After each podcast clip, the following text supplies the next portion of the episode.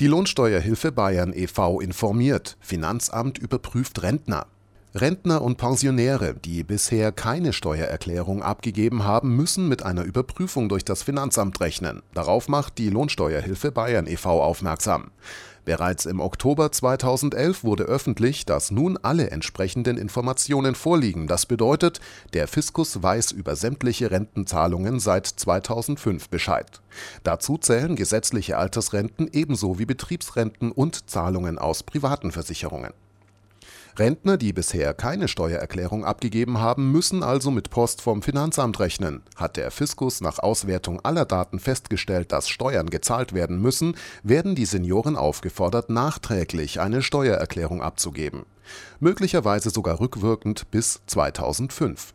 Betroffen sind vor allem Rentner und Pensionäre, die mehrere Renten beziehen und Einnahmen aus Vermietung oder Kapitaleinkünften aufweisen. Wer nur eine gesetzliche Rente erhält, ist nach Erfahrungen der Lohnsteuerhilfe Bayern e V sehr wahrscheinlich nicht betroffen. Der Lohnsteuerhilfeverein rät, möglichst schnell prüfen zu lassen, ob eine Steuerpflicht besteht. Ist das der Fall, sollten die notwendigen Steuererklärungen rückwirkend erstellt und eingereicht werden.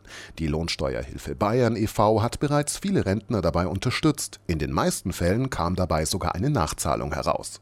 Mehr Infos unter w w w punkt lohi punkt de.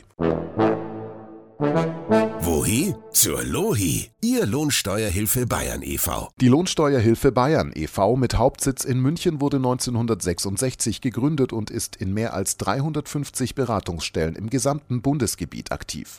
Mit mehr als fünfhunderttausend Mitgliedern ist der Verein einer der größten Lohnsteuerhilfevereine in Deutschland. Im Rahmen einer Mitgliedschaft nach Paragraph vier Nummer elf Steuerberatungsgesetz zeigen wir Ihnen alle Möglichkeiten auf, um Ihre Steuervorteile zu nutzen.